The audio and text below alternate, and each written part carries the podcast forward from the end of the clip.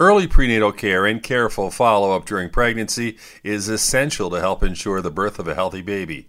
Researchers at St. George University in London have been monitoring the health of babies throughout the world for many years and say it's clear from their observations and studies performed by others that the disruption caused by the pandemic has led to the avoidable deaths of both mothers and babies, especially in low and middle income countries.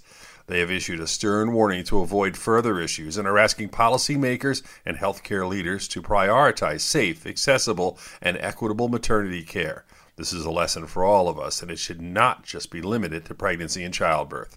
With your health, I'm Dr. Brian McDonough on 1010 Wins.